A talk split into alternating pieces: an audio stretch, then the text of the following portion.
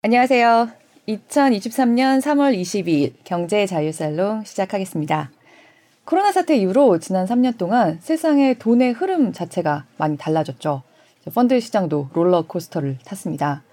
특히 좀 점점 더 투자 공부를 좀 정밀하게 하고 있는 많은 분들이 기대한 만큼의 수익은 안 나는 것 같고 그런데 좀 수수료는 꼬박꼬박 많이 떼가는 것 같은 액티브 주식형 펀드에서 빠져나와서 ETF로 눈을 돌린 분들이 굉장히 많이 있으세요. 근데 또 정작 ETF도 막상 관심을 갖고 투자를 해보려고 하면 잘 모르겠고 또 공부가 어느 정도 된 분들도 이 시장이 워낙 빠르게 변화하다 보니까 좀 따라가지를 못하겠다 좀 이런 얘기를 하는 분들이 많이 있어서 그래서 오늘 모셨습니다. 이것만 봐도 ETF에 대해서 이제 다른 데 가서 공부할 필요 없다 라고 할 수 있게 A부터 G까지 같이 공부해 주실 분 모셨습니다. 한국투자신탁운용 디지털 ETF 마케팅 본부장 김찬영 상무님 나오셨습니다. 안녕하세요. 안녕하십니까. 네. 네. 여기 나오셔서 드리는 말씀이 아니고요. 네. 요새 좀 화제의 ETF다 해가지고 네. 기사 뜨거나 해서 보면 예. 한투 상품인 경우가 굉장히 많더라고요. 아 예. 네. 뭐 얼마 전에 또 베트남 방송을 또 경제자유살롱에서 하셨잖아요. 아, 네네 했죠. 그리고 나서 또 저희 베트남 ETF도 좀 많이 아주 투자자분들이 사랑해 주셔가지고 흥행이. 그랬던 것 같습니다. 네. 네. 아 또 이렇게 주거니 받거니 하니까 기분 좋게 시작하네요. 네, 네. 그래서 저희가 사실 오늘 좀 진짜 가장 trendy한 네. 본부장님 모셨다고 저는 사실 자신을 좀 하고 있는데 네. 네. 네. trendy한 얘기도 뒤에서 하겠지만 네. 일단 오늘은 A부터 Z까지 하기로 했으니까요. 네. 그러니까 ETF를 한 번도 사보신 적이 없는 분들 대상으로 네. ETF 투자란 도대체 뭔지 그리고 네. 어떻게 하는 건지 일단 좀 간략하게 좀 쉽게 좀 먼저 좀 얘기를 해주신다고 하면요. 네. 네. 뭐 아직 그래도 ETF를 투자를 해보신 분보다는 안 해보신 국민이 더 많은 것 같습니다. 네, 그렇죠. 네. 네. 그래서 제가 가끔 이제 ETF 투자를 이제 전기차랑 좀 비유를 해요. 아, 네. 지금 뭐 생각보다 이제 전기차가 좀 많이 돌아다니죠 길에. 근데 전기차를 가지고 계신 분보다는 안 가지고 계신 분들이 아직은 더 많죠. 어, 그러네요. 비슷하네요. 네. 네. 그리고 또 언젠가는 나도 전기차를 타지 않을까 이런 생각들을 음. 하죠. 그래서 이제 휘발유 차를 운전하고 계시다가 아, 다음에 차를 바꿀 때는 뭐 몇 년 더 타다가 아마 전기차로 바꿔야지 이런 생각 또 하시지 않습니까? 그래서 네. 전기차 같은 느낌의 투자라고 생각을 합니다. 지금은 네. 안 하고 계신 분들도 언젠간 해야 될 것 같은 그리고 제가 이제 말씀드리고 싶은 ETF의 특징의 가장 큰 건 ETF가 이제 우리 뭐 그 투자의 민주화 이렇게 말씀드릴 수 있는데요. 보통 우리가 주식 투자하시는 분들은 내가 강남에 있는 아파트는 사고 팔 돈이 없으니 네. 그래도 나는 돈을 불려야 되겠으니 네.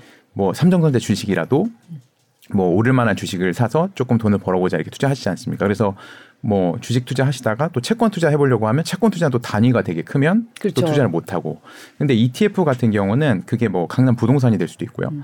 뭐 채권 투자가 될 수도 있고 뭐 그게 금이 될 수도 있고 뭐 최근에 뭐 오르락 내리락하는 유가가 될 수도 있고 뭐 다양한 투자들을 다 ETF로 만들어낼 수가 있고 그걸 이제 굉장히 낮은 가격 단위 가격으로 뭐 만 원, 이만 원, 십만 원 뭐 이렇게 해서 뭐 소액의 소액을 갖고 있고 소액을 투자하실 분들도 ETF를 통하면 모든 세상의 자산에 투자하실 수 있는 거기 때문에 이렇게 들리시면 아 나도 그러면 내가 큰 돈을 가진 건 아니니까 앞으로 이제 투자를 해보려고 나서면 ETF가 뭔지는 알아야겠다 이런 생각을 좀 해보실 수 있으실 것 같아요.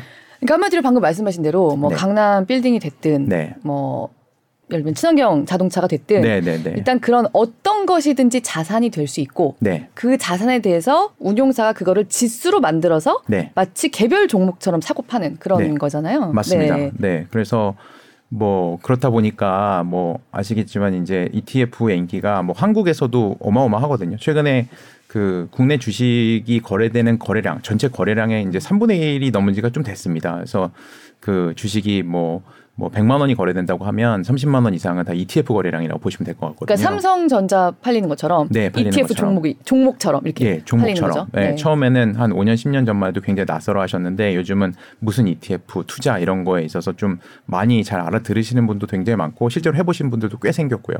그게 그렇다 보니까 이게 한국만의 이제 현상은 아니고 전 세계적인 현상이거든요. 음. 그렇다 보니까 지금 ETF라는 게 이 세상에 나온 지가 한 30년 됐거든요. 아, 네. 네, 또 한국에 들어온 지는 한 20년 됐는데 음. 지금 뭐 어떤 앞서 이제 모두에 말씀하셨지만 이런 펀드 이런 것들의 인기가 사그라드는 거를 고스란히 다이 음.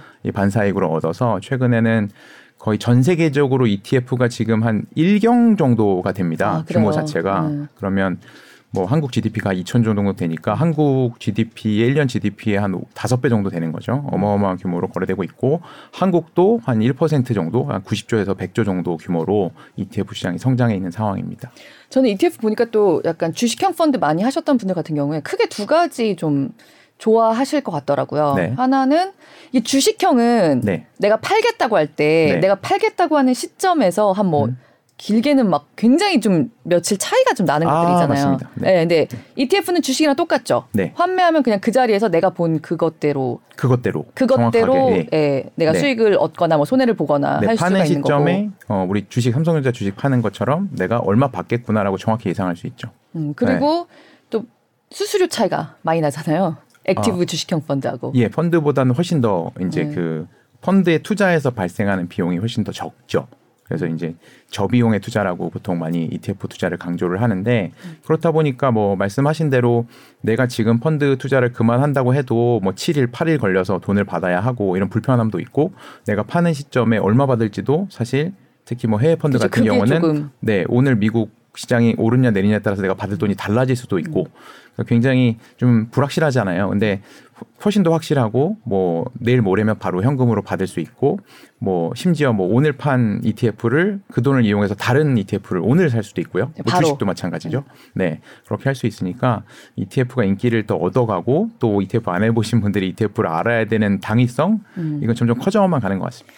근데 이게 그러면은 이 완전히 그냥 거의 네. 그냥 삼성전자 같은 종목처럼 생각을 하고 사고 파시면 되는 것 같은데. 네, 맞습니다. 근데 이제 그런 삼성전자 같은 걸 사고 팔 때는 네. 이 거래 수수료 일단 발생이 되잖아요. 네, 맞습니다. ETF는 거래 수수료 플러스 또 네. 한 얼마 정도 비용을 네. 워낙 뭐 상품마다 좀 다르긴 하던데 네. 그래도 조금 얼마 정도 어떤 것들이 있다고 좀 음. 생각을 하고 있으면 될까요?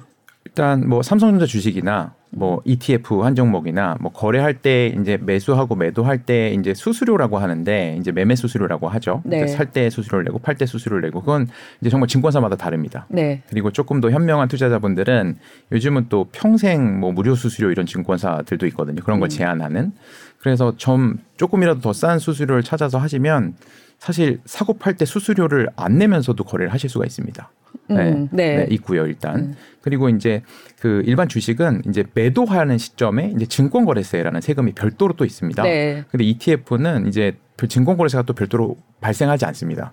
그러니까 ETF 시장을 장려하기 위해서 이제 처음부터 ETF 시장이 생겨날 때부터 이제 증권거래세를 좀 면제했거든요. 아, 그게 개별 종목이랑 다르네요. 네, 그건 이제 유리한 거죠. 주식보다 네. 유리한 거고요. 대신에 이제 삼성전자 주식을 들고 있다고 저희가 삼성전자한테 비용을 내진 않지만 ETF는 ETF라는 그 이제 펀드인데 그 펀드 안에 여러 종목들을 넣어놓고 중간 중간에 이제 먼저 이제 사전에 설정해 놓은 룰대로 이제 주식을 이제 사고 팔기도 하고 이제 운용을 해드리거든요. 예, 그러니까 뭐 우리가 전기차 ETF다라고 하면 전기차에 관련된 종목을 넣었다가 어떤 기준에 미달하게 되면 그 종목을 빼드리기도 하고 네. 뭐 다른 종목을 넣어드리기도 하고 이런 이제 rebalancing이라고 저희는 얘기하는데 네. 뭐 그런 그런 운용의 작업들을 하기 때문에 그 운용의 작업의 수수료 그 수수료를 저희는 또 이제 보수라고 하는데 그러니까 ETF를 운영하는 데 드는 비용이 또 별도로 발생을 해요. 근데 그게 보통 최근에는 이제 계속 계속 뚝뚝뚝 떨어지고 있는데 뭐 1년에 보통 뭐 0.1%, 0.2%, 뭐 낮은 건 0.1%보다 더 낮은 수수료도 있고요. 네. 좀 높은 건 0.5%뭐 이런 것도 있습니다만 그래서 평균적으로 한 0.2% 정도 음, 예, 평균적으로. 예, 0.2%. 근데 그거는 이제 제가 ETF에 투자했을 때 보통 1년을 투자했을 때 0.2% 정도가 드는 거예요. 그러면 네. 보통 1억을 내가 어떤 ETF 투자했다고 하면 20만 원 정도 비용이 발생을 하는 겁니다. 어. 근데 6개월을 투자를 반만 했다. 그러면 이제 10만 원만 내시면 되는 겁니다. 그러니까 음. 이게 일회성으로 한 번에 내시는 게 아니라 내가 투자하는 기간에 맞춰서 이렇게 그 환산해서 계산을 해서 이제 그 발생을 하기 때문에 내가 기간이 1년이 되면 한 0.2% 정도 내는데 뭐 6개월이 되면 그 반 정도 된다 이렇게 이해하시면 될 것 같아요. 근데 되게 꼼꼼하신 분들, 좀 네. 고수분들은 이 네. 들어가서 종목 정보 같은 걸 굉장히 꼼꼼하게 보신단 말이에요. 맞아요. 많으세요 요즘. 네, 근데 거기서 보면 이렇게 총 보수 있잖아요. 네. 근데 보통은 이렇게 뭐 기사 같은 거 나올 때 이 ETF는 총 보수가 얼마다라고 하는 그 퍼센테이지가 있고, 네. 근데 그것 플러스 이제 플러스인 거죠. 네. 다른 비용들, 네. 뭐 판매 수수료. 아 판매 수수료는 일단 없습니다.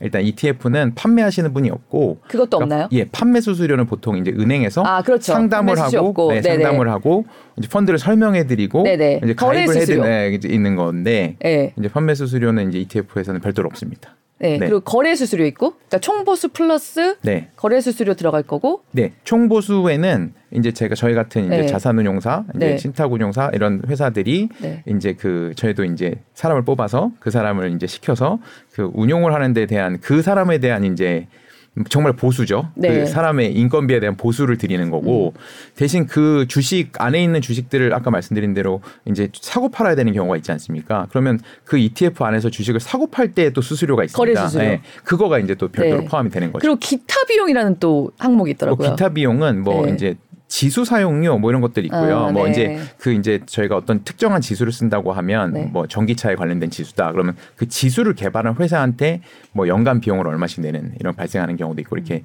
정말 말 그대로 기타 비용입니다. 근데 크진 않고 뭐 이제 뭐 0.2% 수준도 아니고 이제 음. 0.01보다도 작은 이제 수준의 이제 작은 비용들이 또 기타 비용들이 좀 있습니다. 그럼 아무튼 총 보수는 얼마다라는 식으로 보통 이제 소개가 많이 되는데 네네네. 그거 플러스 그런 거래 수수료와 네, 네, 네. 그리고 그런 기타 비용, 네. 예 그런 게 붙어서 총 비용이 되겠다라고 생각을 하고 있으면 맞습니다. 그건 되겠네요. 완벽한 이해고 사실 그런 이 거래 수수료, 기타 수수료까지는 다 알기는 음. 어려우세요. 저희가 뭐 뭐 자동차를 운전하면 되는 거지 저희가 엔진 밑에 있는 뭐 나사 볼트 이런 것까지 음. 다 알 필요는 없잖아요. 그래서 사실 총 보수 정도만 확인을 하시면 사실 음. 그 기타 비용이나 거래 수수료는 그거보다는 보통 작거든요. 많이 그래서 총 보수 정도만 확인하셔서 음. 아 이 정도 아까 말씀드린 데 1억에 얼마 정도가 드는구나, 뭐 천만 원에 얼마 정도 드는구나 이런 감을 가지고 ETF를 고르실 때 활용하시면 좋으실 것 같아요.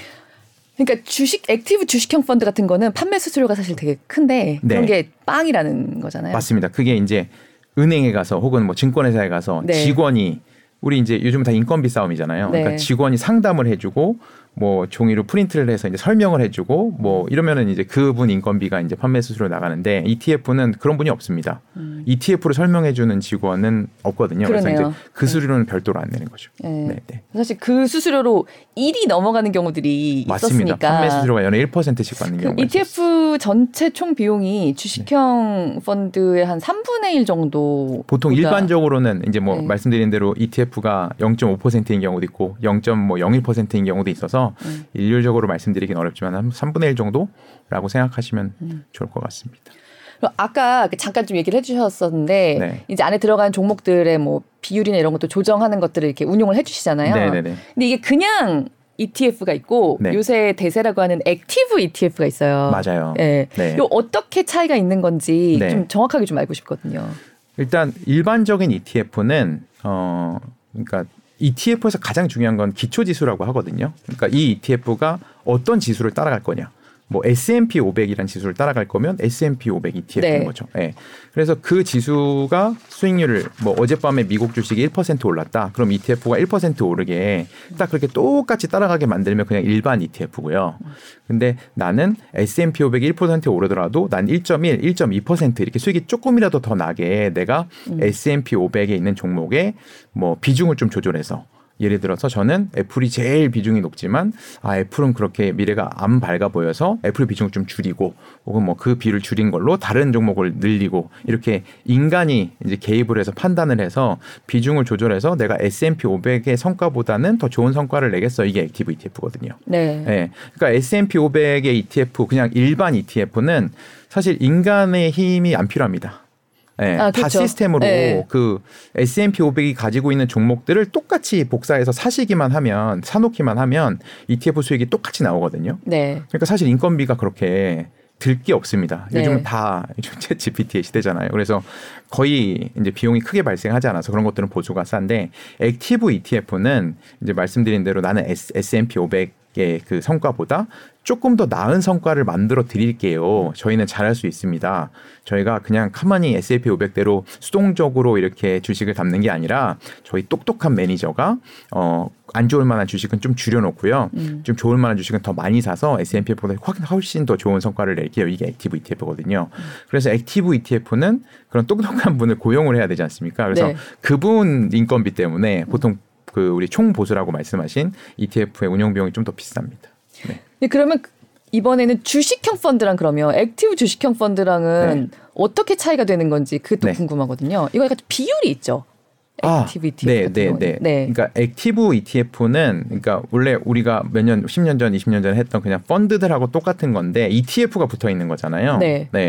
뭐 우리 무슨 미국 주식형 펀드 이런 거 사시면 S&P 500보다 저희는 성과를 잘 내요. 이런 게 펀드의 이제, 네. 이제 문구거든요. 네. 광고 문구인데 근데 ETF라는 게 들어 있으니까 ETF는 제일 중요한 게 아까 기초지라고 말씀 기초 지수라고 말씀드렸는데 네. 우리나라 같은 경우는 이제 국가마다 다릅니다만 우리나라 같은 경우는 이제 기초 지수를 정해 놓고 그 기초 지수가 뭐 미국 주식은 1% 올랐는데 갑자기 이 ETF는 갑자기 뭐 2% 떨어진다던가 이렇게 얼토당토 안 하게 잘한다고 해놓고선 1% 오르는 S&P 500을 못 따라갈 지언정 2%가 오히려 떨어지는 성과가 나면 그건 이건 ETF가 아니다 이렇게 해서 좀 어려운 말인데 이제 상관계수라는 게 있습니다. 그러니까 네. S&P 500이랑 어, 똑같은 수익률을 보이면 상관계수가 1이라고 하거든요. 네. 예. 그리고 반대로 1% 오를 때 마이너스 1%로 떨어지면 마이너스 1이라고 하거든요. 네. 상관계수를 계산할 수가 있는데 상관계수가 0.7% 이상은 되어야 돼 이런 룰이 있습니다. 음, 네. 그래서 그 0.7% 룰을 지키려면 당연히 이제 S&P 500에 있는 종목들을 너무 마음대로 바꾸면 안 되겠죠. 네. 약간 조정을 해야지 나는 애플은 마음에 안 들어 이렇게 지워버리고 뭐 이렇게 큰 종목들을 마음대로 지워버리면 성과가 이제 아예 이제 다른 이제 우리 탈선하게 되죠. 네. 그렇게 되면 탈선이 되게 되면 이제 active ETF로서 계속 존재할 수가 없고 그러면 나중에 뭐 극한 경우에는 상장 폐지를 해야 될 수도 있습니다. 0.7%를 못 지키면. 네. 네. 근데 그렇게 되면은 그 passive 그냥 정말 그냥 ETF하고 네. active ETF하고 수수료 차이는 어느 정도 나, 나, 나게 되나요? 보통 그냥 네. 이것도 정말 그 엿장사 마음입니다. 예. 왜냐하면 그 일률적이지 않더라도. 일률적이지 않던데 그래도 거의 10배까지도 나는 것 같아요. 어, 거의 10배까지죠? 음. 예, 보통 이제 말씀드린 대로 그냥 기계로 할 수 있는 게 있고 예, 이게 인건비가 필요한 부분이 있다 보니까 뭐 작게는 서너 배, 많게는 10배까지 이렇게 차이가 나는 것 같습니다. 네. 음. 네. 그러면 이렇게 제목에 액티브자가 들어가 있지 않아도 네. 예를 들면 뭐 제가 사실 지금 오시기 전에 네. 그 ACE로 살짝 네. 검색을 좀 해봤어요. 네, 네. 근데 뭐 친환경 자동차도 있었고 예, 실황 작성. 글로벌 반도체도 아, 글로벌 반도체도 있었고 네. 사실 이런 것들은 다 네. 뭐 active ETF라고 이 제목 붙이지 않아도 네. active라고 할 수 있는 그런 거 아닌가요? 아, 그게 이제 네. 그 이해를 편하게 말씀드리면 그냥 일반 ETF, 네. passive ETF가 있고 네. active ETF가 있는데 네. 또 그 사이에 별도로 테마형 ETF 아 테마형 ETF. 네, 네. 테마형 ETF는 그, 그 기자님이 지금 이해하신 대로 어 그거는 뭐 좋은 반도체 주식을 사서 더 성과를 잘 내는 거 아니야 이렇게 이해하실 수 있는데 글로벌 반도체 이런 ETF도 어 인간의 손길은 닿지 않습니다. 아 그래요? 그것도요? 네, 네, 글로벌 반도체 지수라는 걸 또 만들어요 사전에. 그러니까 그거를 만들고 그 후에 리밸런싱 같은 게 없는 건가요? 그러면? 아닙니다. 글로벌 반도체 네. 지수라는 게그 우리 뭐 코스피 200 혹은 네. S&P 500도 지수에 어떤 종목은 들어갔다 나갔다 하거든요. 네네. 미국을 대표하는 네. 500개 종목도 네. 뭐 항상 그 아, 자, 500개 글로벌 반도체는 그러면 어디서 따로 만들어놓은 지수가 있는 거예요? 맞습니다. 저희가 아, 이제 지수 회사랑. 예. 예 맞는 것처럼 네네. 별도로 그 이제 커스터마이즈를 어떻게 얘기해야 되나 그이 따로 저희만을 위한 지수를 이제 만드는 거죠. 아, 네. 그래서 그 지수를 그냥 따라간다라고 하면 되기 그 때문에 지수는 어디서 만든 거예요? 그 솔라 액티브라는 이제 지수 회사들이 있어요 또 아, 그럼 지수 지수만 회사들에서? 만들어 지수 네. 회사들이 또 만들어집니다. 네. 그래서 저희가 아 우리는 이런 이런 느낌으로 이런 이런 생각으로 뭐 이런 종목들이 많이 들어가게 음. 투자를 했으면 좋겠어. 그래서 저희 이제 반도체 ETF도 뭐 우리 반도체 대표하면 뭐 엔비디아 이런 거 있지 않습니까? 네. 엔비디아 뭐 뭐 이제 삼성전자 당연히 들어가고요. 음. 뭐 TSMC나 뭐 ASML 이런 큰 종목들이 있는데, 그러니까 대표 종목들이 있는데 그 종목들을 크게 크게 투자하게 하는 지수를 만들어 주세요라고 했더니 Solactive라는 지수 회사에서 그 지수를 만들어 주셨고 그 지수를 음. 저희가 그 놓고 거기들 그대로 따라가게 그냥 운용을 하고 있는 겁니다. 아 그러면 테마 ETF는 네. 그냥 패시브 ETF보다는 조금 수수료가 더 비싸고 액티브보다는. 약간 더 싸겠네요. 정확하십니다. 지수 네. 회사에 내는 돈이 있을 테니까. 맞습니다. 중간쯤 될 것 같아요. 네. 음, 네, 중간쯤. 중간쯤 될 것 같습니다. 아, 그렇게 나눌 수 있다. 네, 네, 네, 맞습니다. 이게 헷갈리더라고요. 좀 궁금했어요. 네, 저도 이게 참 어려운 것 같아요. 금융은 뭐 어떻게 열심히 쉽게 설명을 해도 자체가 어려운 이 과목인 것 같습니다. 네. 근데 왜 제목에 액티브라고 안 들어가 있는데 액티브인 ETF들도 있잖아요. 액티브라고 이름이 안 써 있으면 액티브 ETF가 아닙니다. 아 그래요? 네. 액티브는 무조건 써져 예, 있어요. 그것도 룰입니다. 아 네, 그것도 네, 룰이에요. 룰, 룰입니다. 아네 알겠습니다. 네, 네. 어 이제 좀 정리가 됐어요. 네, 네, 네, 네. 네. 네. 그래서 ETF의 기초 지식은 네. 여기까지 좀 알아본 것 같고요. 네. 예. 이제 제일 궁금한 거. 네. 사실 지금 시중에 나와 있는 많은 ETF 중에서 네. 뭘 사야 되나를 여쭙고 싶지만 네. 그거는 이제 끝까지 보시는 분들을 위해서 약간 뒤로 밀도록 하고요. 네. 지금부터는 ETF 공부 어느 정도 돼 있는 분들이 제일 궁금해하시는 아, 네, 네, 거를 맞습니다. 좀 예, 여쭤볼게요. 네, 네. 사실 오늘 좋습니다. 그 김찬영 상무님 나오시기 전에 네. 어, 아무도 알려주지 않는 ETF의 진실을 오늘 솔직히 다 말씀해 주시겠다고 해서 네, 저희가 네. 모셨거든요. 네, 네, 네. 예.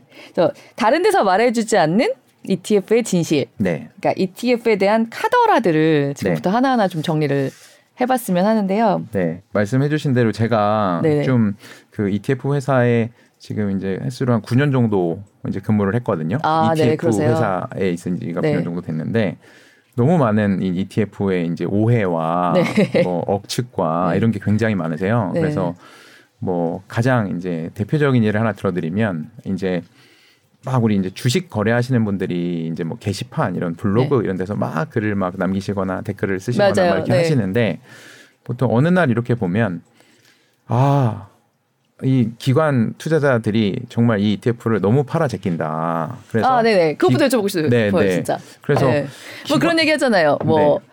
또또 장난친다. 예, 또또 예. 팔고 도망간다. 네, 네, 네. 아니 개인들한테 이 물량을 다 넘겨놓고 네. 기관들은 다 팔아 제끼고 네. 이렇게 되게 격한 표현 쓰시죠. 그래서 기관들이 다 팔아 제끼고 뭐 기관들이 팔아 제껴서 도대체 주가는 안 오르고 뭐뭐 그러니까 뭐 그게 궁금해요, 저도. 네. 그러니까 네. 사실 많은 사람들이 생각하는 게 네. 기관이 말하자면은 네. ETF의 가격을 좀 네. 속된 말로 장난칠 수 있다라고 네, 네, 네. 마- 많이들 생각하세요. 네, 네, 네. 정말 그런가요? 그러니까요. 그게 그 절대 장난칠 수가 없는데 없습니다. 네. 절대 장난칠 수가 없는데 이제 오해하실 수 있는 것 같아요. 그러니까 주식 거래를 보통 해보시다가 ETF를 하시기 때문에 네. 막 그 ETF는 막 무슨 막 삼성전자처럼 혹은 막 이렇게 큰 종목들처럼 막 거래가 안 되는 종목도 많기 때문에 본인이 막 이렇게 많이 사시면 가격이 오를 수 있다고 생각하시는 것 같아요. 이게 우리 이제 코스닥의 작은 종목들은 조금 투자 금액 있으신 그렇죠. 분들은 네, 내가 그렇게 생각을 하시. 예, 내가 이 가격을 올려보겠어 이런 분들이 네네네. 있으시거든요. 그리고 막 내가 사는데 누가 계속 팔면 아 내가 올리고 싶은데 누가 팔아서 가격이 못 오른다 이렇게 생각하시잖아요. 네. 그 느낌을 ETF로 가져오셔서 그런 것 같은데 사실 이제 ETF 같은 경우는 그 ETF가 제 가격에 거래되게 거래를 도와주는 그 유동성 공급자라는 이 회사들이 있습니다. 보통 네. 증권회사들이 그런 역할을 하는데요. ETF는 이제 적정 가격이라는 게 정해져 있고요. 그러니까 ETF에 보통 이제 우리가 뭐 코스피에 투자하는 ETF라고 하면 코스피엔 당연히 뭐 삼성전자나 이런 종목이 들어가겠죠. 네. 그래서 ETF는 그 실시간으로 그 이 ETF 안에 있는 삼성전자나 이런 종목들의 주식 가격들을 다 합해서 이 ETF가 현재 가치가 얼마 정도 되는지가 바로 계산이 나옵니다. 음, 네. 네, 그래서 ETF가 한 주에 지금 만 원이 적당한 가격이야라고 해서 이렇게 표시가 돼 있습니다. 만 원이라고. 만 원이 돼 있는데 갑자기 어떤 투자자분들이 와서 내가 이 가격 한번 올려봐야지. 그래서 막 사시면 뭐 만백 원, 만이백 원, 만삼백 원, 만사백 원 이렇게 올라간다고 하면 네. 얼마나 어이가 없겠어요. 왜냐하면 이 안에 있는 주식들 가격은 변한 게 없는데 그 그 그걸 모아놓은 ETF 가격만 막 올라가는 거잖아요. 그래서 네. ETF 가격이 그렇게 그 맞지 않는 가격으로 거래되는 걸 막기 위해서 중간에 약간 심판 같은 분들이 있습니다. 아까 말씀 유동성 공급자가 네. 아 이게 한 만 백 원 이렇게 올라가면 그 가격대에서 계속 ETF를 이제 매도를 해서 물량을 내놓으시면서 팔아가지고 그 네. 가격을 다시 만 원까지 낮춰놓습니다. 그걸 하시는 분들이 있거든요. 그래서 어떤 투자자도 아무리 많이 사셔도 가격이 거기서 벗어날 수가 없거든요. 음. 그리고 또 반대로도 마찬가지죠. 가격이 이제 내가 이걸 팔아서 가격을 떨어뜨리겠어라고 하셔도 또 특정 가격 뭐 만 원이었는데 뭐 9,900원 이하로 떨어지면 그 유동성 공급자분들이 또 나타나셔서 그 주식을 막 사셔서 다시 만 원까지 올려놓거든요. 이런 메커니즘이 작용하는 게 ETF이다 보니까 네. 어떤 날은 이제 그 뭐 글로벌 반도체라고 하면 글로벌 반도체를 막 사시는 분들이 많으시면 네. 뭐 좋은 호재성 뉴스가 있어서 전 세계 뭐 반도체 관련된 호재성 뉴스가 있어서 투자자분들이 9시에 개장을 하고 아 나도 글로벌 반도체 ETF를 사야겠다 사시는 분들이 막 많으시면 그날은 어쩔 수 없이 어, 느 누군가는 이걸 계속 그, 그 ETF를 넘겨줘야 되는 거죠. 그 개인들한테. 네. 그걸 이제 유동성 공급자 역할을 하시는 분들이 하시는데 네. 그 분들이 기관 투자자예요. 음. 그 분들이 증권회사인데 네. 보통은 이제 기관 투자자도 이제 또 그 하위에 음. 그 이제 구분들이 있거든요. 네. 뭐 연기금의 투자자인지 뭐 뭐 은행인지 이게 증권회사인지 뭐 이렇게 다 있는데 이제 증권은 증권회사를 보통 금융투자회사라고 하는데 그래서 기관 투자자 중에 금융투자라고 이제 써 있는 투자자들이 그 ETF를 오늘 얼마나 팔았는지 이렇게 다 확인하실 수 있거든요. 네. 그러면 아 오늘은 어, 개인 투자자들이 굉장히 ETF를 많이 샀고 그걸 이제 계속 사겠다고 수요하니까 그거에 대놓고 이제 증권회사가 이제 그 ETF 물량을 내어줬구나 이렇게 이해하시면 되는데 이제 그걸 보시고 아 개인들은 열심히 사 모으는데 도대체 얘네들은 마음도 모르고 계속 팔아 제낀다. 근데 그거는 뭐 그냥 국내 주식시장도 똑같죠. 뭐 외국인도 사고 기관도 사고 뭐 개인도 사고 이런 날은 없는 거잖아요. 네. 누군가는 팔아줘야 되는 그런 문제이기 때문에 그런 거는 또 오해가 없으셨으면 좋겠어서 또 그 장면을 떠올리다 보니까 그거 말고도 또 그런 ETF에 대해서 오해하고 계신 분들이 많아서 이런 얘기를 해보자고 이게 했습니다. 약간 네. 헷갈릴 수 있는 것 같은 게요. 네. 그 그러니까 사실 어떤 지수에 많이 포함되는 인기 종목이 되면 네, 그러니까 그러면 당연히 좀 올라가는 효과가 좀 있을 수 있는 거잖아요. 네 맞습니다. 네. 맞습니다. 근데 그거랑 네. ETF를 뭐 기관이 팔아 제껴서 개인이 손해를 보고 네. 이런 거는 사실 약간 별개인데 네 맞습니다. 그게 가운데 서 있는 투자자로서는 조금 헷갈릴 수 있는 면이 좀 있는 것 같거든요. 그렇죠. 네. 그러니까 많은 지수에 포함되는 종목이 되느냐 아니냐 네. 이거랑 네. 오늘 이 ETF를 산 사람이 많냐 적으냐 음, 이거하고 조금 헷갈릴 수가 있는 것 같아요. 네. 약간 그 별개의 개념인 것 같아요. 네. 그러니까 ETF를 사고 파는 거랑 아까 말씀하신 거랑은 조금 차이가 있는데 이제 네. 그게 제가 설명을 잘 못해서 그런 것 같은데 약간 이게 섞여서 생각을 하셔서 그런 것 같습니다. 그러니까 이제 그게 많이 좀 네. 헷갈리는 음. 그 개인 투자자로서는 그런 부분이 좀 헷갈릴 수 있는 것 같다고요. 아, 네. 저도 뭐 저도 이 일을 하니까 그렇지. 네. 저도 그냥 투자자의 한 명이면 그렇게 헷갈릴 것 같습니다. 네, 음, 네. 같습니다. 네, 그래서 네.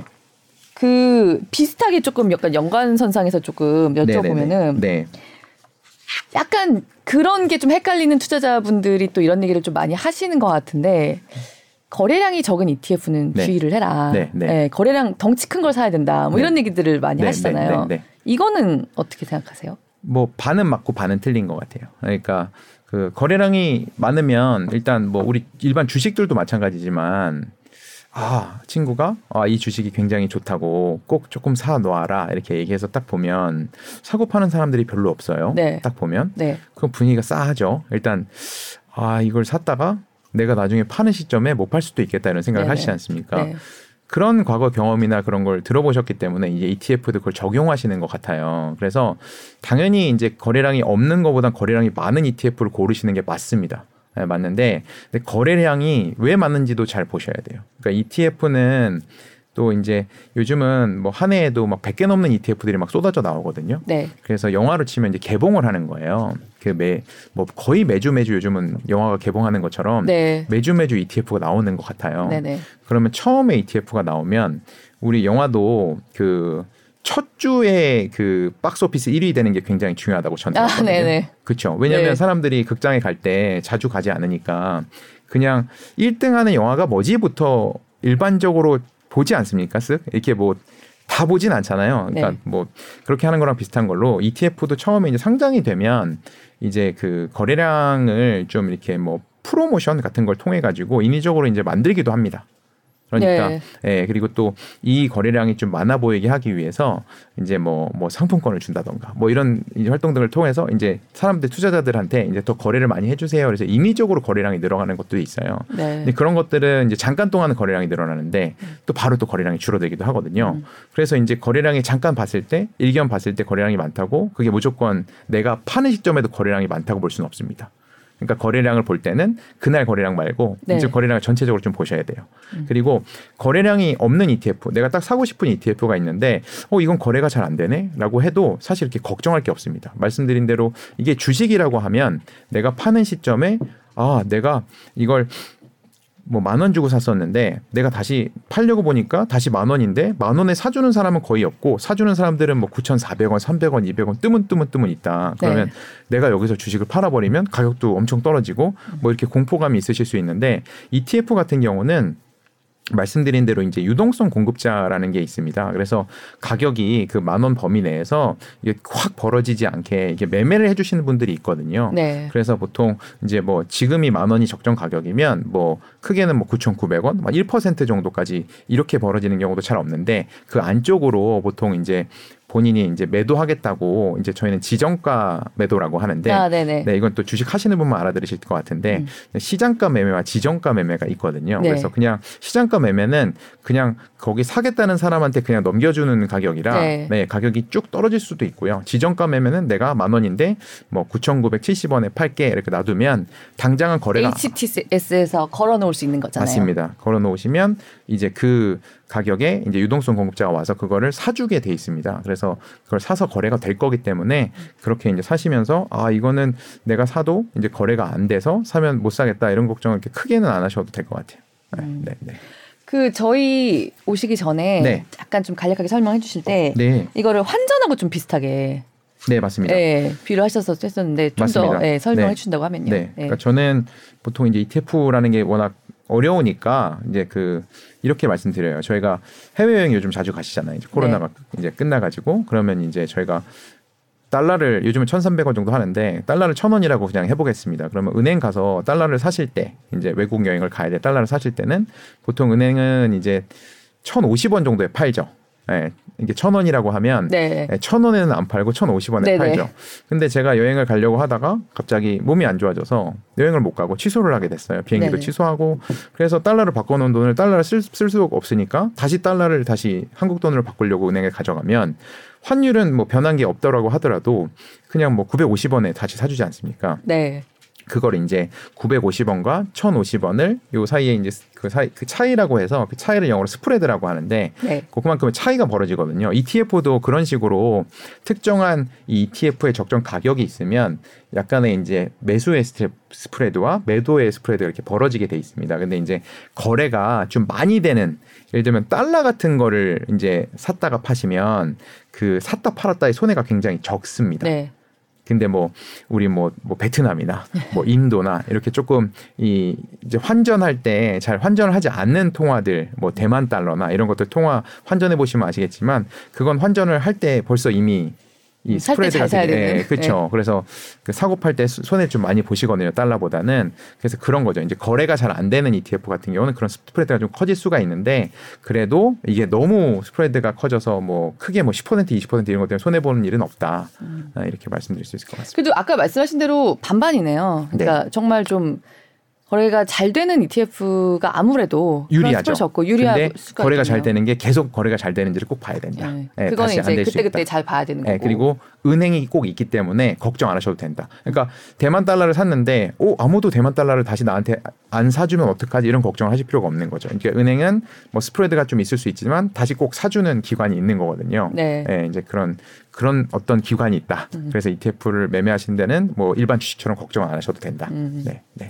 그리고 우리 이제 그 HTS 들어가면 네. 그 종목 이름 밑에 네. 항상 떠 있잖아요. 네. 나브 괴리율, 네. 네. NAV 괴리율. 이게 네. 진짜 ETF 좀 맞습니다. 투자하고 싶은 분들이 제일 골치 아파하는 이제 파트거든요. 네, 네. 요거 설명 좀 해주세요. 네. 나브 괴리율. 나브가 계속 지금 만 원이라고 얘기 드리는데 그게 네. 적정 가치란 뜻입니다. 네. 그러니까 그, 그 ETF 안에 들어있는 뭐의 약자죠? 네, Net Asset Value라고 네. 하는데요. 그게 이제 순 자산 가치라고 하는데 그건 이해가 안 되셔서 그냥 적정 가치라고 하는데 이 ETF 안에 뭐가 들어 있니 물어봤더니 요즘은 ETF 뭐 뭐 그 회사들의 페이지 가면 실시간으로 그 ETF에 무슨 주식이 들어 있는지 무슨 네. 채권이 들어 있는지 알 수 있거든요.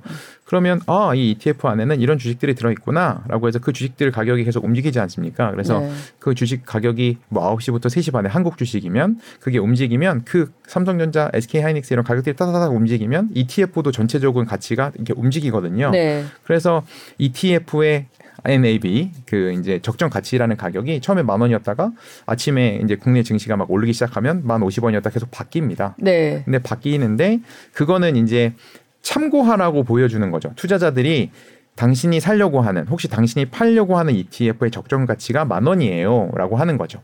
근데 지금 ETF가 뭐만 50원에 거래되고 있다. 지금 매매되는 체결의 가격이 만 50원이라고 하면 네. 내가 만 원짜리 ETF를 만 50원에 사면 좀 비싸게 사는 거잖아요. 그렇죠. 그러면 이제 괴리가 0.5% 정도 이제 플러스로 난다고 하는데 원래 가치보다 지금 거래되는 가격이 좀 비싸네라고 하면 뭐 플러스 0.5%의 괴리 이렇게 써 있고요.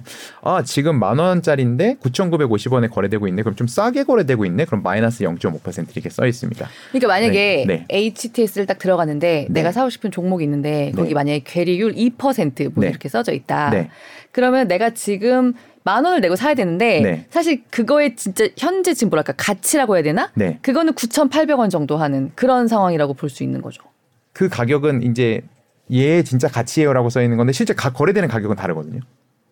그거는 그러면은 거기 써 있는 거는 실제 가치인 거예요? 네, 실제 가치고 아 거기다가 매매하는 가격은 또, 또 계속 또 바뀌어요. 그러니까 그 괴리율 보고 생각해야 되는 거예요. 네, 그러니까. 그 괴리를 보고 생각을 해야 돼요. 아 그러면은 지금 2%라고 써져 있고 만 원이라고 써져 있으면은 네. 제가 만 200원 주고 사야 되는 상황이 되는 거네요. 맞습니다. 만 어. 200원 주고 사야 되는 상황이니까 그러면 사면 안 되죠. 보통 ETF 괴리가 1% 바깥으로만 벗어나도 이제 좀 문제가 있는 거거든요. 그러면 이제 예, 보통 그렇게 벌어지는 일이 잘 없어요. 물론 이제 해외형 ETF는 이제 시차 문제 때문에 그런 일이 종종 발생을 그러니까 그것도 여쭤보고 싶었는데 네, 네. 그러니까 일단 그러면은 네. 일단 괴리율은 무조건 마이너스라고 표시되었을 때가 나한테 유리한 거네요. 네, 뭐 당연히 적정 가치는 만 원짜리인데 네네. 지금 9,900원에 1% 그러니까 할인해서 이거는 팔- 아주 빵일 수는 없는 거잖아요. 괴리율은 항상 뻥일 수 그- 있죠.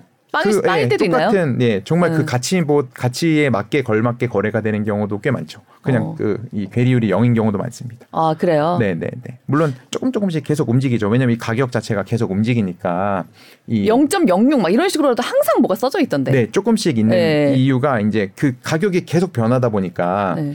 이제 ETF의 가격은 그 이제 우리가 뭐 뭐만 오십 원, 만 백 원 이렇게 단위가 있잖아요. 네, 저희는 네. 틱이라고 하는데 네. 한칸 한 칸 올라갈 때마다 네. 뭐 25원, 5원, 뭐 50원 이렇게 한 칸 한 칸씩 올라갈 때마다 이 간격이 디지털처럼 이렇게 끊어지지 않습니까? 네네. 근데 그 앞에 있는 진짜 순 자산 가치 NAV는 네. 어뭐 1원 단위까지 구할 수 있어요. 어, 9,999원. 네. 어, 이 가치라는 게 딱딱 50원씩 안 끊어지니까 네. 뭐 25원씩 안 끊어지니까 그 차이가 조금씩 발생해서 아까 말씀하신 0.06 이런 게 발생할 수 있습니다. 음. 네. 그래서 사실 그 그것도 굉장히 댓글 같은데 많이 있는 것 같거든요. 이제 저 저좀 전에도 보고 들어왔는데 네. 뭐 예를 들면 지금 해외 자산을 지수, 지수 로 해가지고 추종하는 네. ETF들이 많이 있잖아요. 네. 근데 어떤 분이 그런 거 올려놓으신 거 봤어요. 그러니까 그왜 네. SPY는 그러니까 네. SPY가 이제 S&P 500그 맞습니다. 지수 추종하는 ETF잖아요. 상장된. 네. 예. 왜 SPY는 이런데 왜 한국 이 S&P 500 추종하는 네.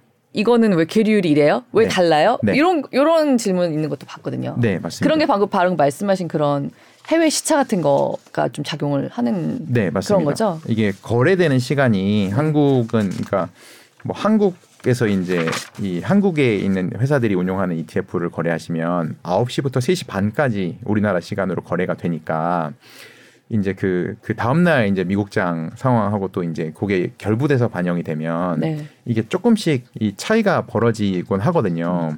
그래서 이게 아니 미국장이 오늘 아침에 끝났는데 그걸 반영하면 되지 않냐 이렇게 말씀을 하실 수도 있는데 네. 또 이제 중간에 요즘은 이제 미국 주식시장 같은 경우는 지금 우리나라의 낮 시간에도 이제 선물 시장이라는 게 열려 있어요. 음, 네. 네. 그러니까 예를 들면 새벽에 어제 새벽에 미국장이 굉장히 많이 올랐어요. 뭐 2% 이상 올랐어요. 그래서 와 내가 오늘 정말 오늘 많이 올라서 돈을 많이 벌겠구나라고 아침에 이제 일어난 거예요. 기분 좋게. 네. 요즘 뭐 미국 주식 보시는 분들은 일어나면 보통 미국 주식 시장을 이렇게 보시더라고요. 네, 네. 그래서 아침에 일어나서 세수하고 이제 7시에 이제 봐서 아 기분이 좋다라고 들어갔는데 오 막상 9시가 딱 됐는데 그 우리 내가 샀던 그 S&P 500에 투자하는 ETF는 안 오르는 거예요. 음, 네, 네. 네. 네. 그러면은 아니 그러면 바로 또, 또 댓글이 올라옵니다. 그러면 야 이 사기꾼 놈들 2%가 올랐는데 얘네가 안 준다 2%를 네. 이게 지금 오르는 걸 반영을 안 시켜준다 이렇게 얘기하시는데 음. 사실 이제 그런 경우는 이제 몇 가지 케이스가 있긴 한데 뭐 이런 예가 있을 수 있어요. 그러니까 미국장이 끝날 때까지는 뭐, 뭐, 요즘 뭐 새벽 5시에 뭐 끝날 때까지는 이제 계속 분위기가 좋았는데 장 마감 후에 무슨 뉴스가 발표되면서 분위기가 꺾이는 경우가 있습니다. 음, 네. 네. 네. 그러니까 뭐 이제 뭐 우리도 지금 이제 네. 그 FOMC가 있지 않습니까? 네. 근데 FOMC도 뭐 발표할 때가 다르고 그 발표 끝날 때가 다르고 다 다르지 않습니까? 네. 근데 그런 경우 굉장히 많거든요. 그러니까 장 중에는 미국 시장의 장 중에는 굉장히 좋은 흐름을 보였었는데 장 마감하고 나니까 누가 실적을 발표했어요. 기업이. 네. 근데 그 기업 실적이 너무 충격적이에요. 음.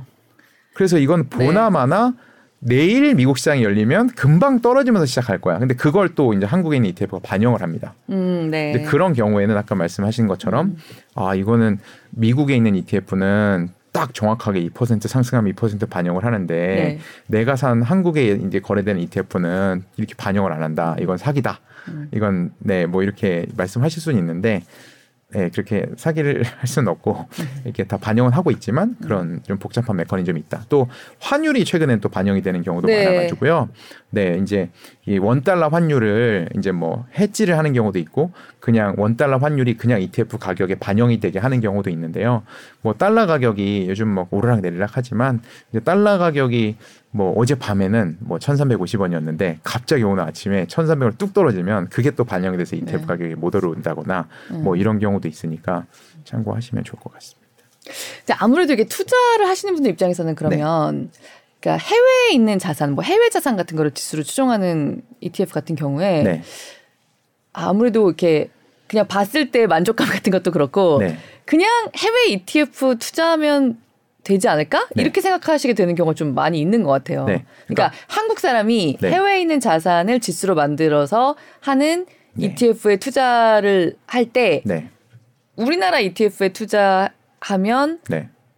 가질 수 있는 장점이라든가 단점이라든가 좀 그런 거 있을 것 같은데요. 네. 일단 기자님 말씀이 맞는 게 해외 상 S&P 500에 투자하는 미국에 상장돼 있는 걸 사면 네. 걱정이 없지요. 뭐 네. 이렇게 왜 오른 걸 반영 안 하니 이런 얘기도 안 해도 되고 하면 되는데 이제 말씀하신 것대로 이제 불편한 점들이 있겠죠. 이제 달러로 또 환전을 해야 하죠. 네. 이제 내가 갖고 있는 원화를 달러로 환전하면서 또 환전하는데 비용이 또 들어갑니다. 음. 그리고 해지가 되냐 안 되냐도 있을 거고. 네, 그렇죠. 이제 환율을 내가 어떻게 보느냐도 다를 네. 게 있고요. 그리고 이제 그 ETF를 매매하는 수수료에 있어서 이제 국내에 상장되는 ETF는 거의 요즘은 수수료가 거의 없어요. 아, 많이 떨어져. 예, 뭐. 아까 뭐 평생 무료도 말씀드렸지만 거의 네네. 없는데 해외에 상장된 ETF는 여전히 수수료가 좀 높습니다. 음. 그래서 한번 사고 팔 때도 어, 수수료가 꽤 많이 나갑니다. 음. 그래서 사실 증권회사에서는 어, 투자자분들이 국내에 있는 ETF보다는 해외에 있는 ETF를 하기를 원하세요. 음. 예.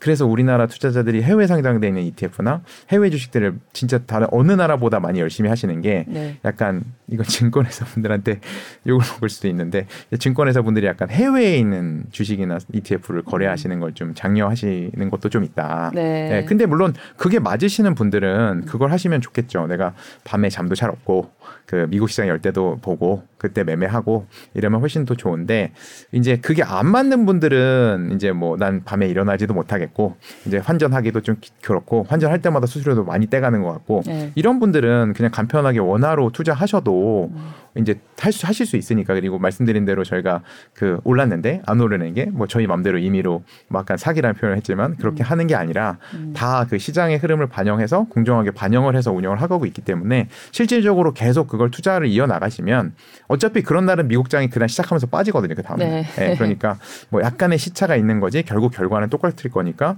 이제 원화로 투자하시는 것도 방법이다 그리고 세금이 다릅니다 세금이 그러니까 아, 예, 세금이 다르네요. 예, 네. 세금이 다릅니다. 그래서 국내에 있는 ETF 9시부터 3시 반에 거래하는 ETF 투자하실 때 내가 이익을 냈을 때 세금하고 이제 해외에 상장돼 있는 미국에 상장돼 있는 S&P 500을 투자했을 때 세금이 다릅니다. 그래서 국내 같은 경우는 이제 수익이 이제 손실이 나시면 세금은 당연히 없고요. 근데 내가 ETF 투자했는데 돈을 벌었다. 그 번 금액 그러니까 내가 1억을 투자해서 천만 원을 벌었다. 그럼 천만 원에 대한 15.4% 네. 그러니까 천만 원에 15.4%는 154만 원이겠죠. 네. 그러니까 154만 원의 세금을 내야 한다. 네, 그리고. 예, 네. 그게 뭐 천만 원이 넘어가면 이제 그 종합소득과세 합산돼서 과세되기 때문에 네, 네. 그러면 좀 유의하셔야 되고 대신 이제- 2천만 원. 아 2천만 네네, 원이요. 네. 네. 그리고 해외에 상장돼 있는 ETF를 거래하시는 경우는 이제 세금이 보통 미국 같은 경우는 이제 22% 정도로 네네. 나오거든요. 그러면 네. 일견 15.4%가 더 낫네 이렇게 하실 수 있겠지만 네. 미국에서 상장되는 ETF는 22%를 내는 대신 이제 종합소득세 이제 합산과세가 안 됩니다. 아 그렇겠네요. 네, 그래서 별도로 그것만 네. 이제 그 양도소득세라고 해서 이제 분리가 돼가지고 이제 과세가 되는 거라 네. 이제 그 돈 많이 있으신 고액 자산가 분들은 그게 또 합산돼서 종합소득세 과세가 되면 안 되기 때문에 음. 그러면 이제 세금이 이제 확 이렇게 늘어나시는 그 결과를 얻어서 이제 좀 자산가들은 또 이제 해외 상장된 ETF를 선호하고 뭐 이런. 경향도 있습니다. 네, 네. 네, 네, 네. 음. 네. 그러니까 이것도 정말 일률적인 답이 없고 각자 네. 어떤 상황에서 상황에 따라. 투자하느냐에 따라서 네, 차이가 네. 많이 나겠네요. 상황에 따라서. 네. 음. 근데 ETF는 말씀드린 대로 지금은 안 하시면 나중에 꼭 하실 거라고 제가 감히 장담하기 때문에 어 조금 조금씩 뭐 좀 오늘도 재미가 없으실 거지만 그래도 이렇게 들어놓으시면 음. 나중에 또 실제로 하실 때 조금 조금씩 도움이 되실 거라고 생각하고 있습니다. 네. 아니 그리고 사실 ETF를 그 연금 개념으로 좀 네. 접근하고 싶으신 분들도 네. 많이 있잖아요. 네. 근데 이제 주식형 펀드 같은 경우는 연금 펀드 아예 상품이 따로 있는데 네. ETF 같은 경우는 연금 개념으로 투자하려고 할때 네. 어떻게 하면 되나요? 네, 그러니까 ETF를 통해서 이제 연금 계좌에 투자하시는 분이 굉장히 많이 늘어났어요. 그래서 요금 요즘은 또 뭐 계좌가 다양하죠. 뭐 퇴직연금도 있고, 뭐 네. IRP도 있고, 뭐 연금저축도 있고, 막 이렇게 막 머리 아픈데 음. 그 사실 연금 저축 뭐 이런 거는 사실 그냥 자기가 여유가 있는 돈으로 조금씩 투자해서 노후에 나만의 연금을 받는 거거든요. 네. 국민연금 아니고 네. 회사에서 주는 퇴직금, 퇴직연금 아니고 네. 그러니까 내가 개인적으로 뭐 30만 원씩, 40만 원씩 이렇게 노후를 위해서 적, 적립을 했다가 나중에 이제 연금으로 받겠다. 이렇게 투자하시는 계좌에 ETF 투자가 굉장히 활발하게 늘고 있거든요. 그러니까 이제 네. 연금 주식형 펀드는 연금 상품이 따로 있는데 네. 이거는 말하자면 연금 없습니다. 계좌에서 그냥 그 종목을. 사고 팔면 되는 거잖아요. 네, 맞습니다. 그 돈을 그 연금 계좌에서 안 빼면 되는 거고 안 빼면 되는 그 거고요. 가식하면 되는 거고. 맞습니다. 네. 그러니까 별도의 ETF가 아닙니다. 그러니까 연금 펀드는 연금형 뭐 클래스라고 하는데 뭐 펀드가 별도로 있는데 네. 근데 ETF는 그냥 한 ETF만 있는 거고요. 음. 근데 계좌가 달라요. 그러니까 증권회사에 뭐 그냥 일반 주식을 거래하는 계좌 안에 삼성전자도 있고. ETF도 넣고 막 하실 수 있는데 네. 근데 연금 저축 계좌는 별도로 계좌를 하나 더 여셔서 음. 거기에 ETF를 또 따로 담으셔야죠. 근데 모든 ETF를 할 수가 없지 않나요? 연금 맞습니다. 계좌에서는. 맞습니다. 이게- 좀 설명 좀 해주시면. 네. 그러니까 국가에서 아, 이 연금 저축에 ETF 투자하는 거는 뭐 좋은 것 같아. 근데 위험한 ETF는 위험하다는 게 이제 변동성이 큰 ETF 네. 거든요. 그리고 투자자가 이해하기 좀 어려운 음. ETF가 있습니다. 아 이거는 아무리 봐도 평균적인 투자자도 이해가 어려운 좀 복잡한 상품이야 이런 것들을 연금에 넣었다가 나중에 뭐 요즘 뭐 사모펀드 이런 것도 많이 있지 않습니까? 음. 이거 나 이런 거 몰랐는데 투자했다 이렇게 하면 안 되니까 어떻게 구분해요? 이거 연금 계좌에 넣을 수 있는 ETF인지 아닌지. 일단 레버리지 인버스 ETF라고 써 있는 건 다 안 되고. 네. 이제 뭐 거꾸로 가거나 두 배로 네. 가거나 이런 건 다 안 되고요. 곱버스라고 많이 하는 것들. 네, 네. 네. 곱버스. 네, 네. 잘 아시네요. 그리고 이제 선물형이라고 해서 네. 이제 선물에 투자하는 건 또 안 됩니다. 음. 이게 선물이라는 게 뭐 이게 막 특히 뭐 우리 뭐 원자재 이런 것들이 선물 투자를 많이 하거든요. 네. 뭐 유가라든가 금이라든가 이런 것들 선물 투자를 하는데 근데 이게 선 아 그럼 원자재 그 선물 투자하는 ETF들도 다 연금 계좌에는 못 들어가나요? 예, 맞습니다. 그래서 어, 그래요. 내가 연금 저축 계좌에 금 투자할 수 있거든요. 요즘 금값 핫하잖아요. 네네. 근데 금 투자하실 때도 이제 금 선물 ETF가 있고요. 음, 금, 금 현물 ETF가 되고. 있는데, 예, 금 현물 ETF는 되는데, 아, 금 현물은 금. 선물 ETF는 네. 안 됩니다. 음. 선물은 실제 금도 아니고 이제 선물을 매매하는데 그 이제 그 선물을 중간에 이제 만기가 되면 교체하고 뭐 이런 게 있는데 투자자분들이 그걸 이해하실 수가 없다고 음, 복잡하다고. 생각하시기 때문에 이제 선물형 선물에 투자하는 유형의 ETF는 연금저축 계좌에 안 된다. 이렇게만 그런 거는 들어갈 수가 없다. 네, 연금 네. 계좌로는. 네 맞습니다. 그럼 자연스럽게 이제 레버리지 인버스로 네, 얘기가 넘어가게 되는 것 같은데. 네, 네, 네. 약간 그런 인상도 있어요. 네. 그 왠지 이게 레버리지로 뭔가 벌어야 될 때는 좀 덜 버는 것 같고 네. 빠져야 될 때는 더 빠지는 것 같고 아. 그런 인상을 봤는데 그건 그냥 느낌 문제입니다. 네, 네 느낌 문제고요. 네, 느낌 문제고요. 왜 그런 느낌을 받게 되는지를 그럼 좀 상무님이 얘기를 좀 해주시면 네, 그걸 느낌 네. 받는지 좀. 설명을 드려보면 네. 그- 이거 아주 굉장히 중요해요. 네, 네, 네. 일단 레버리지라는 걸 어떻게 이제 운용하는지를 설명을 드려야 될 것 같아요. 네. 그러니까 투자자는 만 원을 투자했는데 마치 2만 원을 투자한 것 같은 결과를 내줘야 하거든요. 네. 그러니까 뭐 예를 들어 설명드리면 나는 5억이 있는데 10억짜리 아파트를 살려면 5억을 빌려야 하지 않습니까? 네. 그래서 5억을 들고 5억을 은행에 대출 받아서 10억짜리 집을 샀습니다. 근데 이 집값이 운 좋게 10%가 올랐어요. 그럼 1억이 올랐잖아요. 네. 그럼 나는 5억만 투자했는데 그 1억이 올랐으니까 20% 수익이 났다. 그래서 네. 레버리지 투자라고 보통 이렇게 이해를 하잖아요. 네. 그거랑 똑같이 하는 게 이제 그 ETF인데요. ETF 레버리지 ETF인데요. 네. 예를 들어서 제가 그 한국 주식 코스피 시장의 레버리지 ETF를 들고 싶어요. 그래서 100만 원을 투자하는데 마치 200만 원 투자한 것처럼 수익이 아까처럼 5억 네. 투자한 것처럼 두 배로 나고 하고 싶으면 저희 ETF 운용사들은 그런 투자자분들의 돈을 다 모아요. 다 모았더니 예를 들어서 이렇게 전체가 다 모인 돈이 뭐 100억이 됐습니다.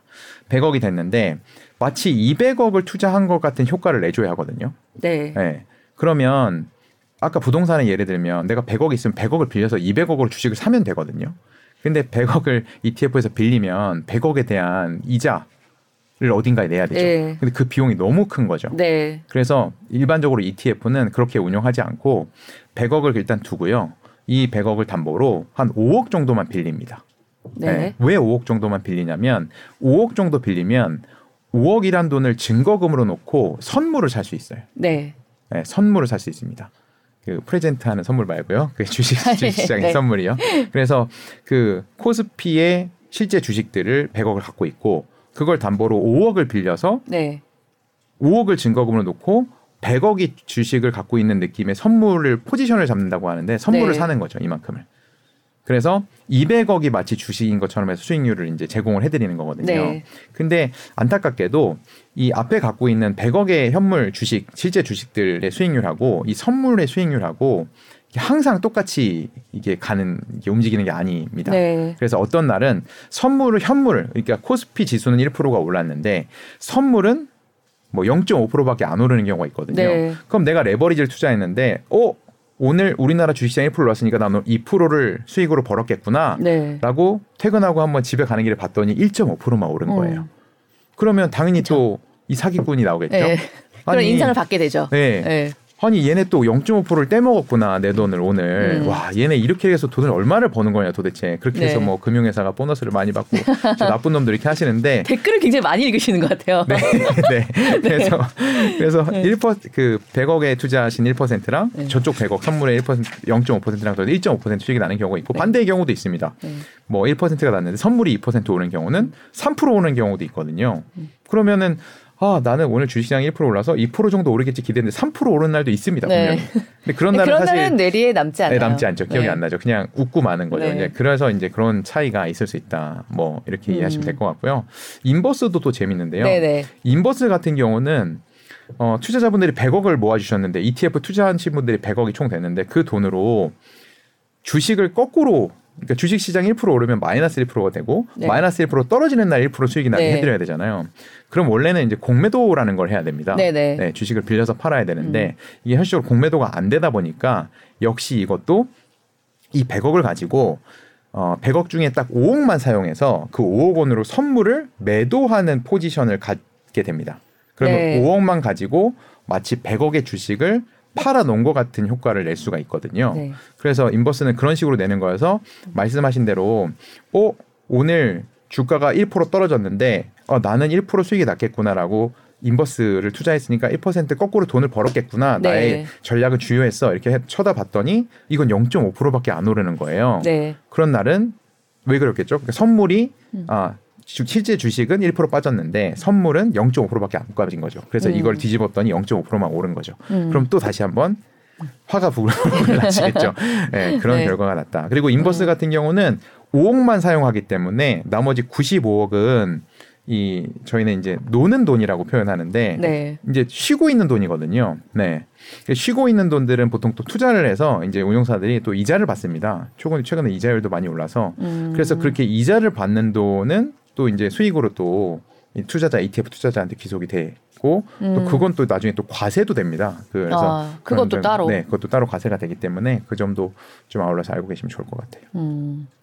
그러니까 좀 진짜 알면 알수록 조금 더 어렵죠. 더 어려운 것 같아요. 네, 네. 네, 더 어렵죠. 이게 그냥 주식형 펀드 같은 것보다 네. 처음에는 쉬울 것처럼 생각을 하고 네. 접근을 하게 되는데 이것도 진짜 계속 좀 공부를 하지 않으면 네, 이건 네. 공부를 하지 않으면 투자하기가 굉장히 어려워요. 그러니까요. 그래서 어, 벌써 이미 지겨워서 이제 그만 보실 거면 이걸 이제 뭐 북마크 해놓으셨다가 나중에 본인이 ETF 투자하실 때 이 영상을 좀 보시면 그러니까 그리고 좀- 이제 네. 오프라인 저장을 네, 해놓으셨다가 오프라인 저장을 이렇게 해놓으셨다가. 딱딱딱 그 필요했던 부분을 찾아가셔야 될것 네, 같고 네, 네. 그러니까 사실 처음에 ETF라는 것을 생각할 때 네. 진짜 진짜 패시브 ETF만 생각을 하고 처음에는 조금 생각을 하잖아요. 네.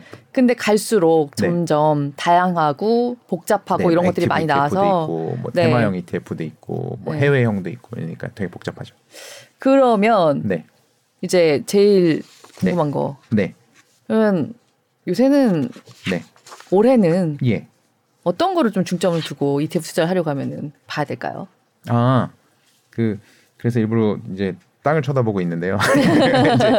이제 이 투자 이게 제일 그게 곤란한 것 같아요. 그 이제 뭐가 어떤 ETF 사면 돈 벌어요. 네. 이거 결국은 돈 벌려고 하는 거 아닙니까? 투자라는 그렇죠. 게 그래서 근데 뭐 저희 회사도 뭐 저도 올해는 저희는 좀 그 반도체 관련된 ETF들을 아까 아? 처음에 시작할 때도 반도체 네네. 얘기가 나왔는데 반도체 관련된 ETF를 투자하면 음. 좀 수익이 좋지 않을까. 사실 반도체라는 그 시장이 뭐 삼성전자는 우리 잘 친근하지만 뭐 대만에 뭐 TSMC라는 회사도 있고 뭐 엔비디아도 있고 네. 요즘 많지 않습니까? 챗 GPT 열풍이고요 요즘 네.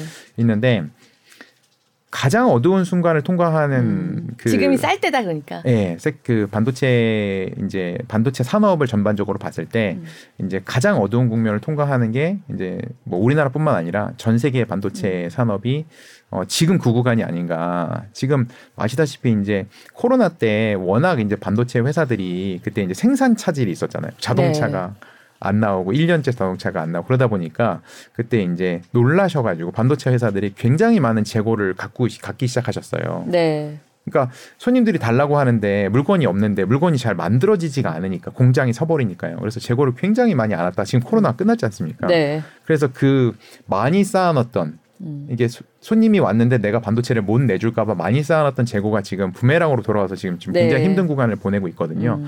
근데 사실 삼성전자도 최근에 그 핸드폰 판매가 그 사실 이제 반도체라는 게 뭐 컴퓨터에 들어가든지 네. 아니면 뭐 핸드폰, PC. 스마트폰에 들어가든지 아니면 서버에 들어가든지 이렇게 세, 네. 세 가지 종류밖에 없거든요. 네. 근데 사실 이제 PC나 이런 뭐 스마트폰 이런 것들이 최근에 이제 수요가 굉장히 좀 약해졌어요. 네. 2, 3년 전에 비해서 그렇다 보니까 삼성전자도 어 스마트폰을 뭐 뭐 한 달에 뭐 2천만 대씩 이렇게 생산을 하다가 거의 뭐 천만 대 가량으로 굉장히 반토막이 네. 났었거든요, 생산이. 근데 최근에 보면 이제 올해 이제 전망 자료들 이제 보면 삼성전자도 이제 올해 스마트폰 생산을 좀 늘릴 계획도 갖고 있고 음. 뭔가 이제 바닥 부근에서 이제 조금씩 꿈틀꿈틀 특히 또 이제 반도체 시장은 이제 분야가 또 다양한데 뭐 우리가 뭐 반도체 뭐 메모리 뭐 비메모리 뭐 네. 이렇게 막 분야가 다양하지 않습니까? 근데 네. 반도체도 사이클이 있어서 네. 사실 이제 또 반도체 산업 중에서도 먼저 올라오는 산업들이 좀 있습니다. 뭐 반도체 장비라든가 뭐 반도체를 더 만들려면 장비 수요, 그러니까 장비를 놓고 반도체를 찍어야겠죠. 그래서 지금 저희가 바라봤을 때는 가장 어두운 국면이고 삼성전자 주- 투자자분들은 많이 지금 속상하실 텐데 가장 힘든 구간이지만 올해 연말에 가서 봤을 때는 아 반도체 투자한 게 제일 잘 됐다 결과론적으로 음. 지금이 그냥- 쌌고 연말 정도면은 어느 정도 네 과실이 저희는 있을 수 있다는 네, 말씀이신 그리고, 거네요. 예. 그렇게 보신다는 거네요. 네 맞습니다. 예 음. 그렇게 생각해서 반도체 관련된 ETF를 올해는 좀 투자해 보시는 게 음. 좋지 않을까라는 네, 뭐 책임을 지지 않습니다. 이런 의견을 알지? 네, 네. 전달해 드려보겠습니다. 네네. 네, 네, 네. 어, 근데 굉장히 시원하게 딱 하나만 찍어주시네요. 네, 뭐 반도체 말고도 있는데 뭐, 이게 뭐 기왕이면 계속 얘기를 예, 좀더 그러면 얘기를 하면 할수록 저는 위험에 빠지게 되는 거니까요. 뭐 제가 빠지는 거 아닌가 뭐 얘기를 해봐주시면 나는 네, 저희는 또. 저희는 네. 또 이제 그 얼마 전에 이제 유영국 작가님이 나오셨는데 베트남 네. 예, 베트남 관련된 ETF를 투자하시는 게 아, 올해는 저희도 나오셨었는데 네. 네. 사실 아, 여- 베트남이요. 네, 음. 사실 이제 최근에 막 가장 따끈따끈한 분위기를 전달해 드리면 연초에 2023년에는 사실 올해 이제 미국의 금리가 결국 정점을 통과하면서 금리가 내려가고 그러면 달러 가치가 좀 하락을 하고 네. 그러면 이제 반, 반대로 이제 신흥국이나 이제 다른 나라 통화 가치는 좀 올라가고 음. 그럼 올해는 신흥국 주식들도 조금 괜찮을 것 같다. 예, 뭐 중국 주식도 괜찮을 것 같고 뭐 이런 얘기가 좀 있었거든요. 네. 사실 3월 달에 들어서서는 다시 이 반전됐습니다. 네. 그러니까 막 지금 막 은행 사태들이 터지고 막 네. 이러니까요. 그러니까 확실히 이제 단단하거나 나라도 1등 나라 아니면 1등 기업들만 좀 이렇게 투자를 해야 되겠다 이렇게 몰리면서 신흥국에서도 사실 요즘은 이제 자금이 오히려 나가는 게 네. 보이고 있거든요. 근데 유일하게 신흥국 안에서도 저희가 좀 그 상대적으로 강한 확신으로 이제 베트남 주식 시장은 올해 좀 괜찮아 보인다. 어, 이 와중에 베트남에서는 돈이 안 빠져나가나요? 예, 그러면? 베트남 주식 시장에는 계속 외국인들이 특히 3월 달에도 계속 지금 투자를 아, 늘려 그래요? 나가고 있고요. 어, 이번 달에도. 네. 어, 왜냐면. 일단 네. 베트남은 일단 베트남도 역시 자원 부국이어서 일단 베트남이 일단 물가 상승이나 인플레이션에 조금 자유로운 국가 중에 음, 하나고요. 네. 네. 그러다 보니까 금리를 뭐 빠르게 빠르게 올리는 해야 되는 나라도 아니고 최근 오히려 이제 금리를 인하하는 이제 모습도 보이고 음. 그러니까 유동성 이 좀 늘어나기도 하고요. 뭐 아시겠지만 뭐 중국에 공장을 세워놨던 이제 글로벌 기업들이 굉장히 고생을 많이 했잖아요. 네. 뭐 애플도 거의 포함되고요. 그런 애플을 포함한 이제 기업들이 아 그러면 중국의 대체 생산 국가는 어딜까? 라고 해서 결국 찾아낸 국가가 이제 베트남이 되죠. 베트남은 이제 삼성전자가 지금 진출한 지가 한 15년 정도 됐는데 이제 삼성전자 제품 을 위시해서 이제 그런 제품들을 오래 만들다 보니까 일단 노동력들이 뭐, 뭐 인건비는 저렴하지만 굉장히 이제 수준이 숙달됐다. 예, 예, 숙련 노동자로 많이 바뀌었어요. 그러다 보니까 이제 선진국에 있는 어, 유수의 이제 굴제 기업들도 이제 와서 우리가 공장을 만들어서 생산을 해도 되겠다. 그래서 공장들도 앞다투어 지금 베트남에 공장 부지를 어, 만들어 놓고 이제 생산을 개시하겠다 이런 뉴스들도 막 속속 나오고 있고요. 네. 뭐 소비 도 말씀드릴 수 있을 것 같은데 베트남 분들이 최근에는 요즘 이제 우리 베트남 하면 오토바이 떠오르잖아요. 네. 이제 오토바이를 어 버리고 자동차를 이제 사신다는 뉴스들이 있더라고요. 음. 그래서 저희 한국에 그 한국에도 저는 어렸을 때 저희 집이 차를 88년 정도에 샀던 것 같거든요. 올림픽 부근에 그 음. 엑셀이라는 현대자동차를 샀던 것 같은데 그 88년하고 베트남의 최근을 많이 비교하시는 것 같아요. 베트남도 이제 각 그 가구에 이제 앞그 자동차들이 막 지금 보급이 막 되고 아, 있거든요. 베트남이 88년까지 왔다. 우리의 88년까지 88년. 왔다. 그래서 네. 이제 그때부터 이제 소비를 이제 국민들이 이제 시작을 하면서 이제 내수 소비에 관련된 종목들이 주가를 좀그 희망적으로 좀 긍정적으로 바라볼 수 있는 거 아닌가 그래서 전체적으로 봐서 베트남은 올해 사실 이제 호재가 굉장히 악재보다는 더꽤 음. 많은 국가이기 때문에 어 베트남도 아까 반도체와 함께 좀 주목해 보면 좋을 것 같다. 어, 이번 달에도 자, 자금이 유입되고 있다고 하니까 네네네. 살짝 솔깃하긴 하네요. 저야말로 네. 이런 얘기하면 좀 위험할 수도 있을 것 같은데. 네네. 네. 네네. 어, 그렇구나. 네. 아니, 아까 이- 얘기 나온 김에 그러면 오늘 날이 날이니만큼 이거 네. 마지막으로 안 여쭤볼 수가 없을 것 같은데 네. 오늘 그럼 FOMC 결과는 어떻게 될 것 같으세요? 뭐 네. 상무님의 좀 예상을 그, 네. 그 이후의 영향을 네. 간략하게 조금 얘기해 주신다고 하면. 뭐 FOMC가 채 지금 10시, 10시 간이 안 남았기 때문에 네. 뭐 이게 아마 가장 위험한 발언일 것 같아서 네. 굉장히 좀 굉장히 조심스러운데요. 뭐 저는 뭐뭐 25bp의 음. 인상 정도로 예상을 하고 있고요. 네. 사실 어 다른 수를 둘 수 거의 외통수? 상황인 것 같습니다. 음. 왜냐하면 이미 파월이 뭐뭐 뭐 50bp 이렇게 얘기도 했었기 때문에 갑자기 50bp를 인상하겠다던 사람이 갑자기 금리를 안 올린다던가 이렇게 되면 이제 더 이상 파월을 아무도 믿지 않겠죠. 네. 그래서 아그그 그 이제 금리를 안 올린다는 결정, 네 음. 그냥 유지한다는 결정을 하게 될 가능성도 거의 없고, 음, 네 만약에 그렇다고 네 그렇게 결정을 하더라도 어 오히려 그렇게 되면 금리를 안 올렸으니까 주식시장이 좋아야 되는데 그렇게 되면 주식시장에 대혼란이 올것 네. 같아요. 네, 그래서 그냥 무난하게 25bp 음. 정도의 그 금리 인상을 하겠다고 발표를 하고 대신 이제 요즘 은행 사태나 이런 것들이 음. 계속 이제 번져갈 조짐도 있으니까요. 그래서 이제 그 별도로 내가 금리 인상한 거와 별도로 이제 은행이나 이런 취약한 곳들의 이제 유동성 공급은 계속 이어 나가겠다. 음. 이렇게 해서 사실 막 지금 3월에 FOMC가 굉장히 중요하고 막 이런 분위기가 있는데 사실 저는 또 위험한 발언이다만 그렇게 크게 별 음. 이렇게 시장에 큰 영향을 예, 같다. 없을 거라고 여기서 이제 점도표 물어보면 너무 괴롭히는 건가요? 점도표요. 네. 일단 그 최종 금리는 좀 낮아질 것 같아요. 우리 뭐 음. terminal rate라고 하지 않습니까? 네. 이제 결국 이렇게 인상을 하다 하다가 어느 꼭지점에서 끝날 거다 하는 terminal rate는 다소 그 이전보다는 좀 내려오지. 않을까. 네. 네. 아무래도 이제 금융시장 자체가 이제 불안한 것도 이제 파월한테는 굉장히 큰 부담일 거기 때문에 연준한테 네. 부담일 거기 때문에 아마 terminal rate 최종 금리는 이제 좀 낮은 레벨로 좀 낮춰놓지 않을까 생각하고 있습니다. 음. 네. 아, 네. 네, 아주 시원하게 ETF도 찍어주시고 예상도 10시간 안 남았는데 시원하게 얘기해 주시고 아, 저희랑 좀 맞으시는 것 같아요. 아닙니다. 또 한 번 나와주셔야겠어요. 아유 영광입니다. 네. 불러주시면 또 나오겠습니다.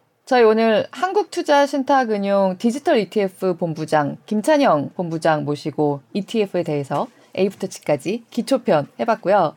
혹시 ETF에 관련해서 좀 더 궁금하신 점이나 좀 이렇게 심화해서 알고 싶으신 점이 있으시면요. 저희 경제자유살롱 구독자 여러분들과 소통하기 위해서 스브스 프리미엄 지식 채널 구독자 전용 채널 스프에 커뮤니티 운영하고 있습니다. 이미 여러분들 가입하셔서 활발히 의견도 남겨주시고 또 경품도 저희 간간히 드리고 있어요. 치킨, 커피 이제 사가신 분들도 많이 있으시거든요. 아직 가입 안 하신 분들은 오늘 들어오셔서 오늘 내용에 대한 질문이나 그리고 앞으로 모시고 싶은 분들 또 다루고 싶은 토픽에 대해서 좀 말씀해 주시면요. 저희가 적극 반영하겠습니다. 그리고 아주 중요한 뉴스. 저희 커뮤니티에서의 투표를 거쳐서 4월 22일에 부동산을 주제로 경제자율살롱 콘서트 개최합니다. 어, 드디어 오프라인으로 여러분들 만나 뵙는다고 생각하니까 굉장히 저도 두근두근 하는데요. 한남동 맥심 플랜트에서 저녁 6시, 4월 22일 저녁 6시에 시작합니다. 여기서 어떤 전문가들과 함께 부동산 얘기 나눠볼지도 커뮤니티에 의견 남겨주세요. 경제적 자유를 이루는 그날까지 경제 자유 살롱 내일 또 뵙도록 하겠습니다. 감사합니다.